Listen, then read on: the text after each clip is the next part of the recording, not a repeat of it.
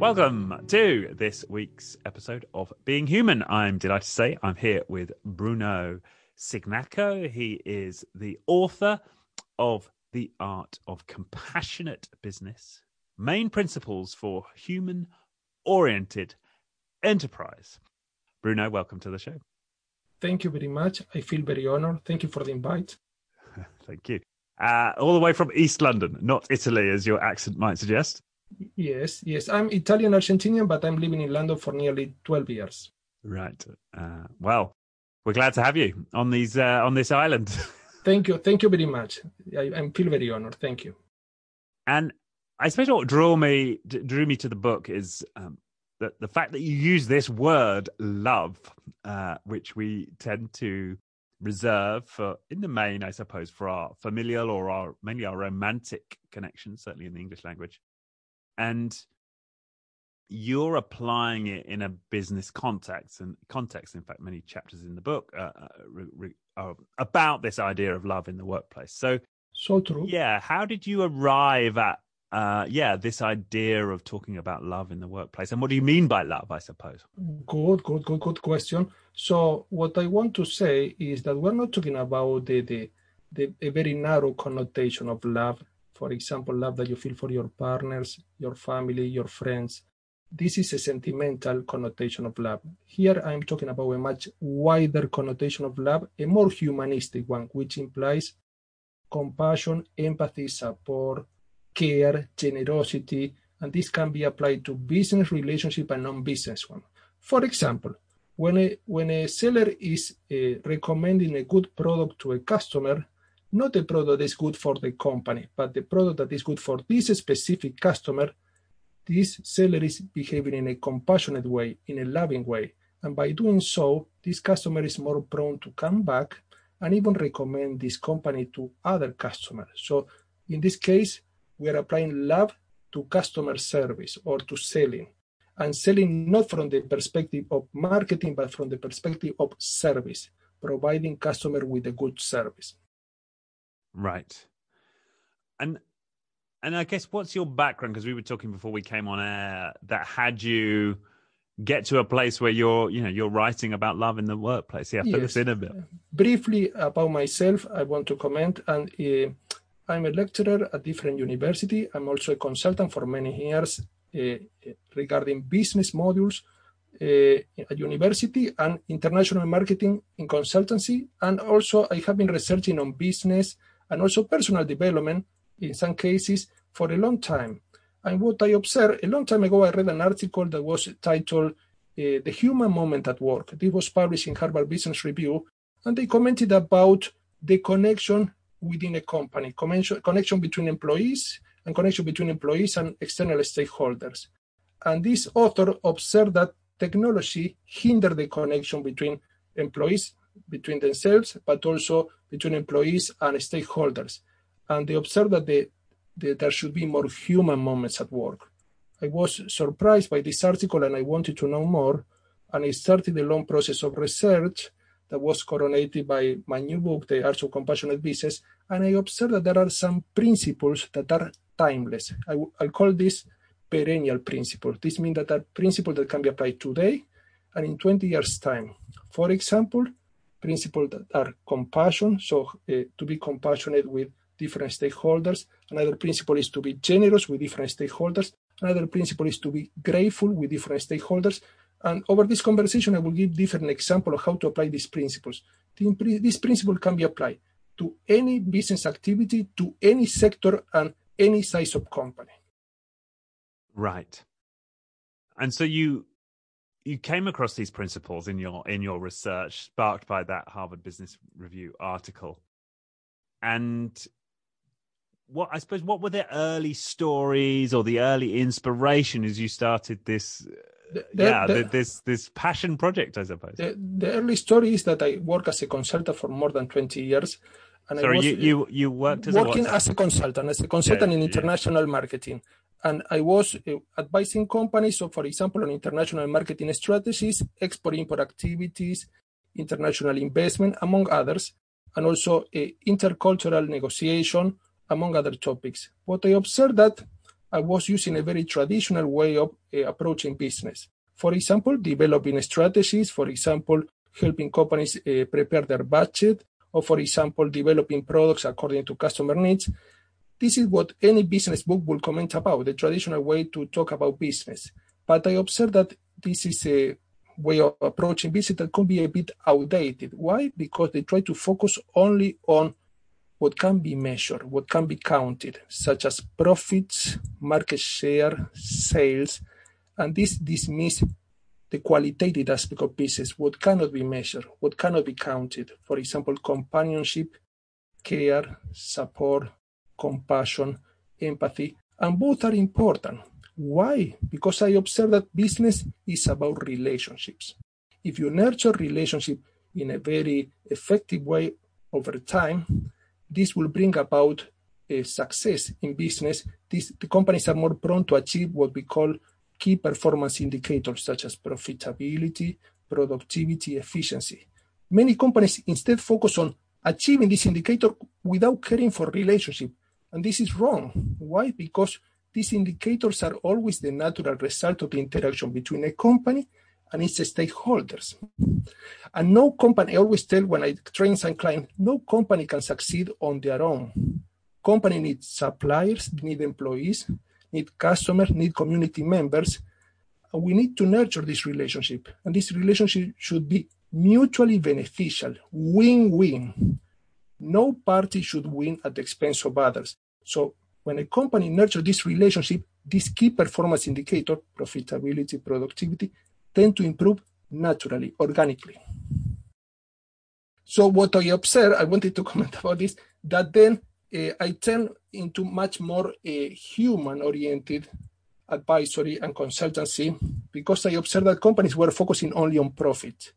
And my approach, a much more modern approach, because I consider that other approach is much more outdated, is that is focusing on the triple bottom line, not only on profits that are very important for business survival and success, but also on people, people like customers, suppliers, employee, community members, business partners, but also on the planet. This means sustainable aspect of business, which implies recycling, caring for the environment, using renewable uh, renewable sources of energy, among other aspects. So a much wider approach on business, a much more humanistic approach on business with care for business aspect of, of business activities and also the human aspect of business activities, which means relationship because the building brick of any business project is relationship. So it's very important. Right. Can you give me an example from your work where you've seen this in action and you've seen a difference being made by adopting one? Well, well, I, I, I, am advising some companies, and for example, uh, during this challenging time that we all know that we have with all this pandemic, I observed that some companies are very tend to be very rigid with employees. So, for example, in some cases, they prompt employees to go to office even when it's not necessary. Everything can be uh, done from home. But I observe that some companies care for employees, and in this way, they try to offer flexible uh, work hours. In some cases, they allow employees to work from home. In some cases, because employees are challenged with childcare, they allow employees to, for example, work with their children around. Even in some meeting, I saw this in person. So the idea is that it's important to understand that when we care for each of these stakeholders, there is a very interesting principle in social psychology that is called the law of reciprocity. According to this principle, uh, when a person treats others in a loving way, in a compassionate, in a care, caring way, this person tend to reciprocate. They tend to act alike. So in this case, these employees that were cared for, uh, for by the, this company tend to support the company in a much more unconditional way. Why? Because they feel acknowledged, they feel recognized, they feel recognized as legitimate beings with needs that need to be satisfied. So this is very important because business is not only about rational aspect like setting objectives or trying to achieve this objective in the most effective way. People, beside rational aspect, they have emotional aspect, physical aspect, spiritual aspect, social aspect in general. So we have to address individual in a much more holistic way, not only in a compartmentalized way that implies the role or the job position. Should be much more a wider approach. This means the human being in a complete way. But this what this is not very common in business activity because you see companies only that they talk about eh, topics that are only business topics. They don't they don't allow employees to talk about personal topics or emotional issues that they might have, and this tend to be very limited way of communicating with different stakeholders. Right. Okay. Um, and you just mentioned there, uh, you just you just mentioned, uh, you just mentioned talking uh, about these uh, these people who had come in from uh, had their kids in in the workplace. In right? the workplace, yes, yes. They're allowed to have, for example, a one client of mine allow the employees to have, for example, they have small children. They allow uh, the children to be because they, in some cases they cannot get childcare or it's very challenging. Uh, they got the children around, and all people are very understanding in, in those meetings. At those meetings, so the idea is that this is a much broader approach. We are not only caring for work, which is very important, but we're caring for the individual. The individual is the one that will help us achieve our objective. We don't have to forget this. Many companies forget that it's all about the human being because human beings are the one developing new products. Human beings are the ones serving others. Human beings like customers are the one bringing profit to our companies. Human beings like community members are the one bringing resources to a company. So, and human beings like suppliers are the one providing with raw material. So it's all about the human being. And the uh, Stephen Covey, the famous author, observed that it's all about interdependence. Companies are interdependent. No company can thrive on its own. No company can succeed by itself. And I like to paraphrase a very interesting philosopher that observed no man is an island. I would like to paraphrase this thinker no company is an island. No company can succeed on its own. They need the community support, they need support from employees, they need support from customers and suppliers and business partners, and even the media and the government. So uh, this network uh, relationship is what nurture business activities. Instead of focusing so much on business indicator or business figures, let's try to consider much more carefully the relationship. How can we nurture this relationship? How can we develop win-win agreements? I see few companies in the past that tend to satisfy the needs of only few stakeholders. I'll give you an example. There was a company that was producing furniture uh, in the past, and they were producing high quality furniture. The furniture was very, very well priced. Employees were very well paid, so the customer were satisfied, very important stakeholder. The employees were satisfied because they were paid very good salary, but they were polluting the environment. So, so in that case, a very important stakeholder, the community members, were not satisfied because the environment was polluted. The company has a lot of waste thrown in the river, and so this didn't look good. So even customers were satisfied, even employees were satisfied. So all relevant stakeholders, and I want to define stakeholders as individuals and groups with interest in an organization, should be having their needs, needs met. So this means that no stakeholder should be left aside. Right. But I suppose if I'm playing devil's advocate here and I'm th- thinking about the company that cares for its, let's say in this example of this furniture manufacturer, maybe there's two two manufacturers on the river of uh, furniture. One cares about its environmental impact and puts in place uh, systems to take care of that, but takes on the cost of that. Whereas another one further down the river decides not to do that, doesn't have the cost, uh, is more profitable over time, can invest in more equipment and expanding its operations, uh, maybe even having more competitive pricing. And over time, that company wins in the marketplace because it, it doesn't have to care for its external externalities. It's, it's possible. This is a possible hypothesis but I will say that a new generation of customer, especially millennial generation Z and new generation of customer, but also the traditional customer, previous generation, are caring more for the environment. There is a growing number of customers that are caring for the environment. So when they have the option of choosing two companies, in some cases, even when they have to pay a bit more for a, a a product like furniture that is highly priced, a customer will understand that they might be contributing indirectly to improve the environment if they buy product from a company that is socially conscious.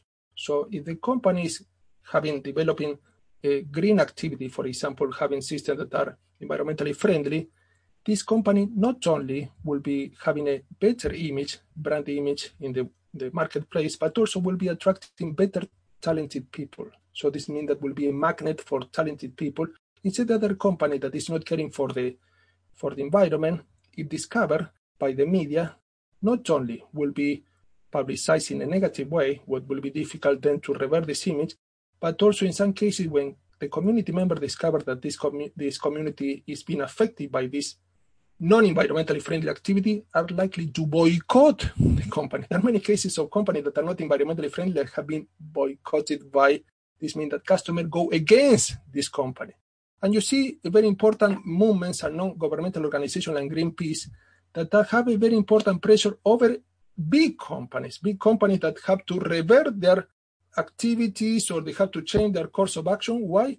Because they exerted a lot of pressure on media, and so they are. In some cases, these non-governmental organizations they have equal power as compared, for example, with some countries, some small countries. So because they are global, so business is also about brand image. Brand image implies that how you are perceived in the market by different customers. If you are perceived as a as a company that ne- neglects the, the environment, that is careless, that is not socially conscious, well, some customers might buy because they're focusing only on cost and low price.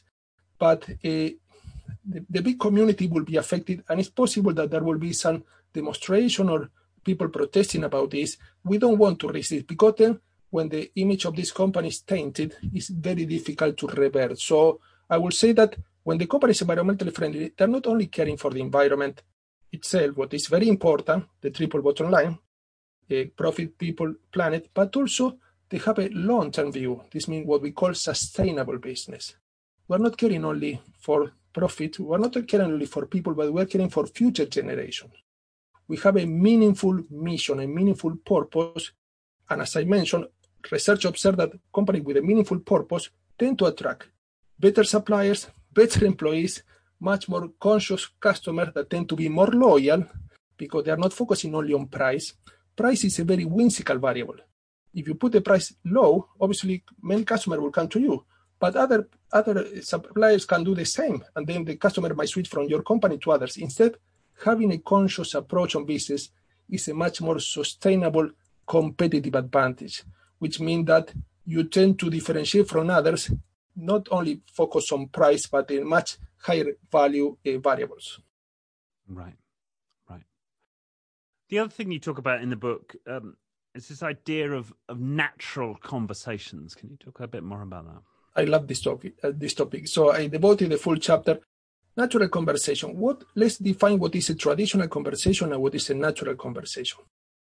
Traditional conversation in business is goal oriented. It's quantitative by nature.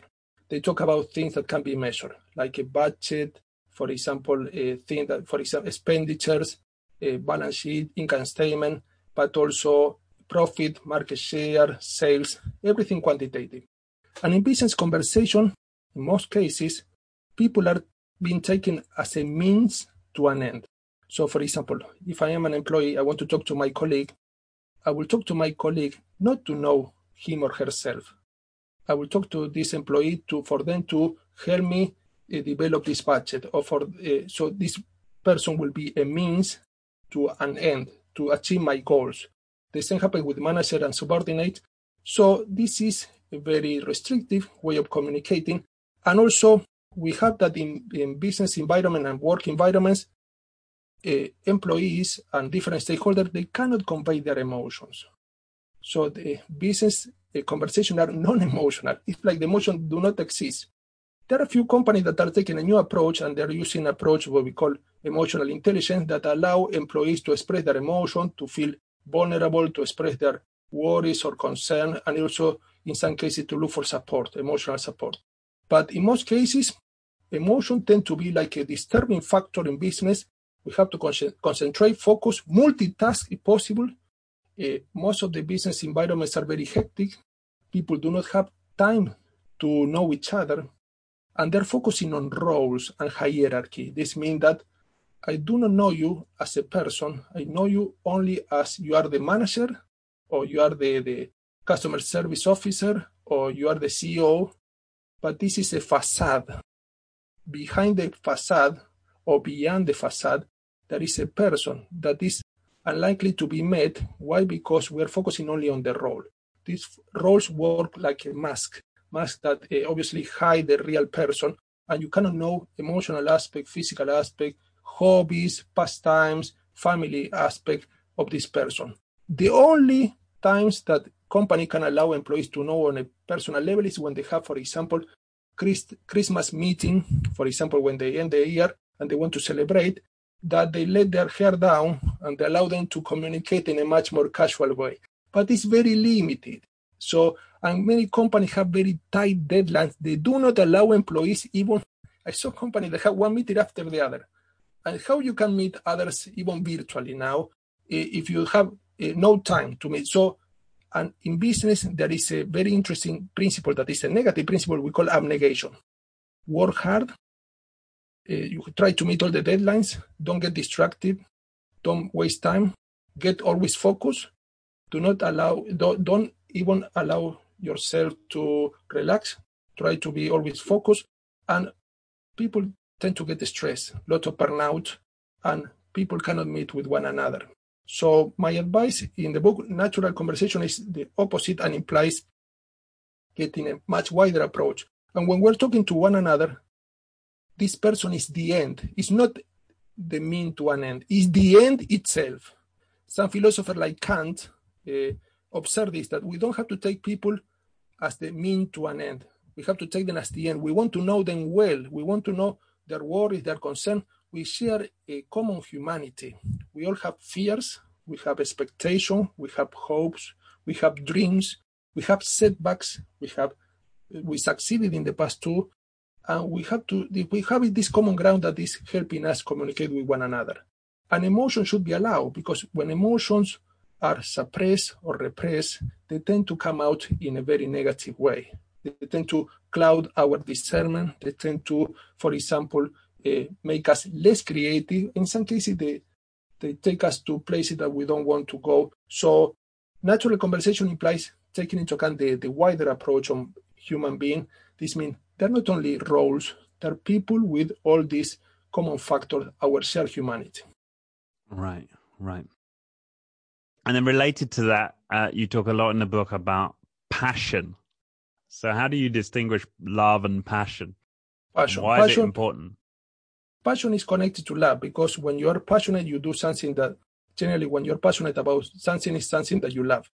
Uh, and passion in business could be connected to a meaningful purpose, a meaningful mission. So passion is the driver that help companies and entrepreneurs and business people to achieve their objective. Is the, the, the fuel that allows people to go ahead, to continue, to keep on going, even when they have challenges. So I, I feel that this is very important because in business, many people believe that it's a straight line you go from point A to B. this is unlikely. You have a lot of challenges. It's a zigzag line. So you will have a lot of challenges. Customer that might uh, leave your company, uh, employee that will go to another company, supplier that won't uh, meet the requirement. So all these challenges uh, tend to appear in, even in big companies. But we, when we're passionate, we take these um, these problems or inconveniences as opportunities to improve. What we can learn from this. A passionate person will say to themselves, I, I have some problems. How can we do better in the future? Always with focus on uh, the big mission and also the big picture, what we call vision, the business uh, vision. But also, a passion uh, is implies that we are focused on what is important. We don't focus on things that are uh, outside, for example, our meaningful mission. So when we're passionate, we try to uh, take our time to uh, achieve this mission and also not getting distracted. We're not getting distracted by, for example, activities that are not related to this mission. Doesn't mean that we cannot have spare time, but we are mainly focused on uh, and this means that when you're passionate, the time flies. You, when you're passionate, you enter a state about a Venice researcher called flow or the thong. This means that time appears thong? to Sorry. the thong, the thong, thong or uh, flow. This means that is a I'm thinking thong means flip flop that Australians wear on the on the uh, thong, thong, thong, Z for thorough, O N E, thong. oh oh uh, t, T what T O N No, E thong, thong, thong, thong for Z for thorough. like okay thorough. So, well, the, the, the flow state that was researched, let's call this flow, it is easier. Uh, this flow state is a state where you are uh, obviously focused on the objectives, time tend to fly, you don't you are not aware of the time, you are giving your full potential, and in this state, you tend to go ahead uh, and you tend to achieve higher objective without you re- realizing. So this is the state that many athletes achieve when, for example, uh, getting into a competition. They, they are very uh, self uh, conscious of the objectives and also, but not uh, they're not distracted. They're they're fully focused. Passion is also about um, being emotionally resilient. This means that uh, when you have some uh, negative uh, occurrences or some situation that didn't work well, you approach this from a perspective of temperance. Means you get this cool, you cool down a bit, you try to analyze what worked not so well, and then you go back to to on track and you try to keep on uh, working on the achievement of this objective. So emotional temperance is very important and emotional intelligence, but also this means uh, passionate people are action driven. This means that they tend to focus on not only planning, what is very important, but in some cases you can plan excessively. This means you over over planning, over analyzing. You tend to focus on actions that are achieving even small gains, action that help you achieve this objective. So this is a very brief definition of passion. I like that, and it, it it has me think about this. You know, it's almost a fad right now. Is how do we achieve resilience in organizations? And people often talk about you know sustainable. You know, how do we have sustainable workload? You know, do do we make time for mindfulness and you know, and and so on, and and you know, sort of techniques to manage the stress. But what you're saying is interesting here is that if you're passionate, then you will naturally be resilient to the knocks. You will the naturally be- this will be the na- because what you're doing is meaningful. It's meaningful and also you love what you do, but Yeah. love from the wider perspective. This means that it's connected to you. You are giving yourself out to this activity. You are unfolding yourself fully to perform this activity. You are not leaving anything inside you. You are giving yourself fully from the energetic perspective, emotional perspective, mental perspective. And so you are more prone to connect to these activities and these goals in a much more meaningful way and also connect to others because people that are passionate tend to attract people that support them. So when you're passionate, you tend to radiate positive energy, and this tend to bring about positive people in your life because passionate people have passionate teams and tend to have passionate people also helping them. So it's a it's a virtuous circle. So passionate generate more passion, and so it's a it's a it's a good way of uh, approaching business. Yes, and I think that uh, you know if you're if you're a, a a senior leader listening to this or an entrepreneur with a business, you know who doesn't want that? Who doesn't want positive people who are emotionally resilient, who attract other positive people?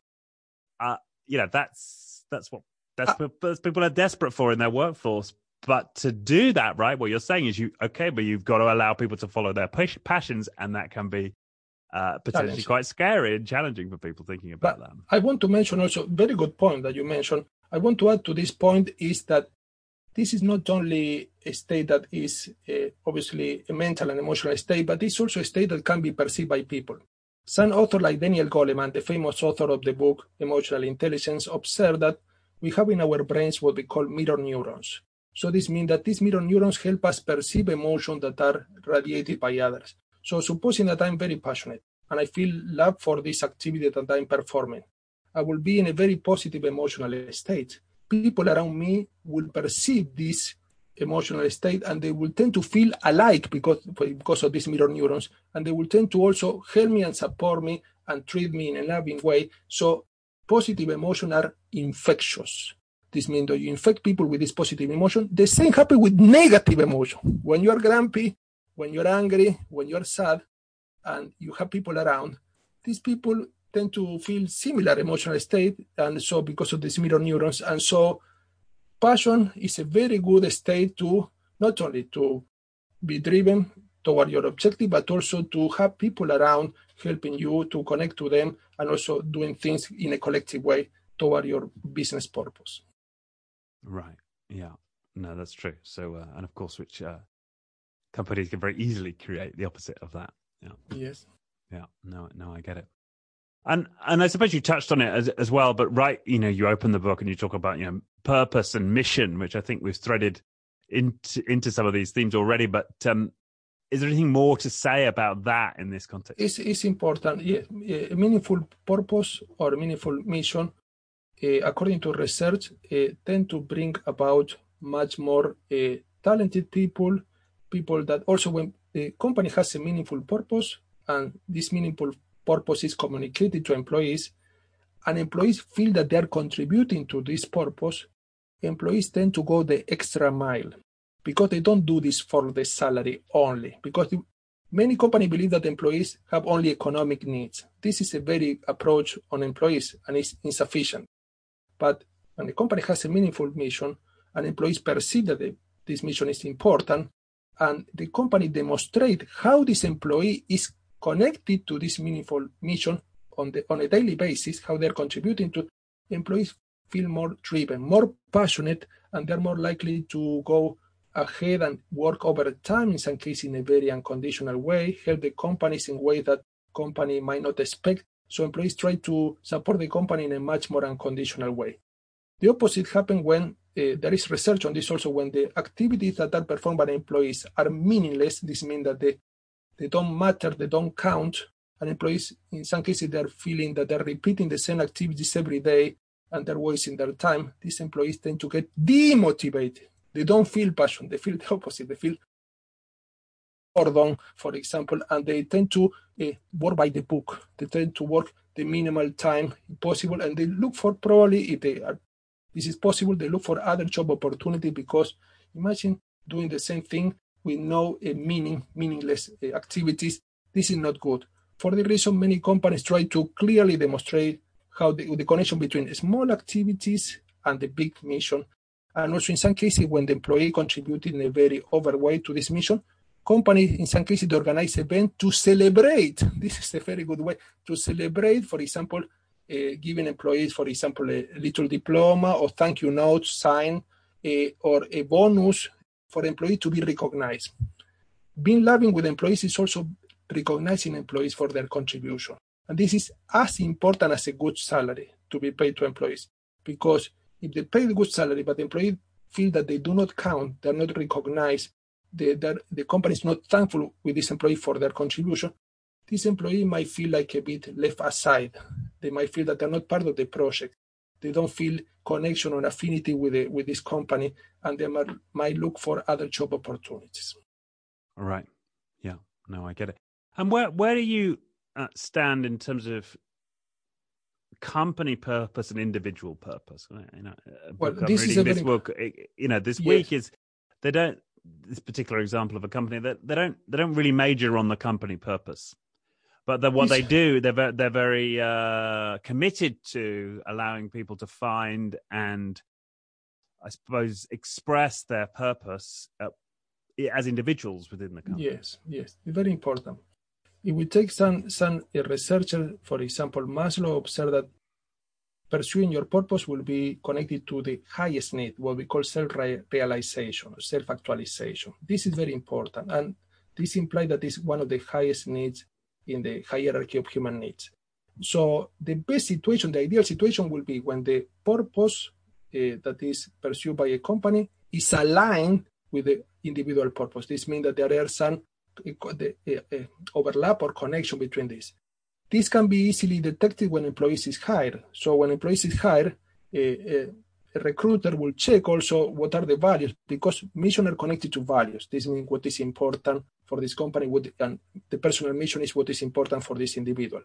In the interviews, in the job interview, for example, when the employee is about to enter or not this company, the, the recruiter might ask, the interviewer might ask some question about the personal values And a good interviewer will look for some match between the company's values and employees' values. This will be a good match because the company will be benefiting from employees' contribution and the employee will be eh, benefiting from to, to contribute for this company. So there will be a win-win agreement. But however, many companies do not discover this in the in the interview. But what the company can do, if they didn't do so during the interview, is to look also for activities where employees can enhance their natural capabilities or enhance their natural talents or can be trained in things that are good at but they can be better at. So this means that in some cases companies try to allocate tasks that are more connected to these capabilities and talents. And in these cases uh, the employees are more likely to feel that they are contributing in a meaningful way that they are obviously might be more connected to the personal purpose or personal mission. But the best way to approach this is every time that the company recruit an employee, what are your values? What are the main uh, beliefs about what is important or not? And also explaining what are the main company's values. Uh, many companies have eh, on their website and on their reports, they have value statement. This means what are the most important aspect that is important for this company. The quality, for example, environmentally friendliness or compassion or connection, or care, this is stated very clearly. If the employee is not related to this value, this is unlikely to be a match between the personal purpose in the case of employee and the company's purpose. Am I clear? Yeah, no, I get you. Okay. All right. Well, um, you know, I think I think we've had um, you know, a a good uh, a good taster of what you've got of what you've got to say in the book and and we've hit the the main topics here, um, the art of compassionate business. So, you know, I invite uh, listeners and viewers to to go check it out. Uh, it's on Amazon, The Art of Compassionate Business by uh, Bruno Cignacco. Um, Bruno, thank you for your time. I really appreciate thank you the very conversation. Much. Um, thank you. Thank you for your invite. I, I like the question. Very insightful. Thank you very much. Thank you. Thank you for your time. The Being Human podcast was brought to you by First Human for more on First Human's human focused coaching and leadership programs, head to firsthuman.com.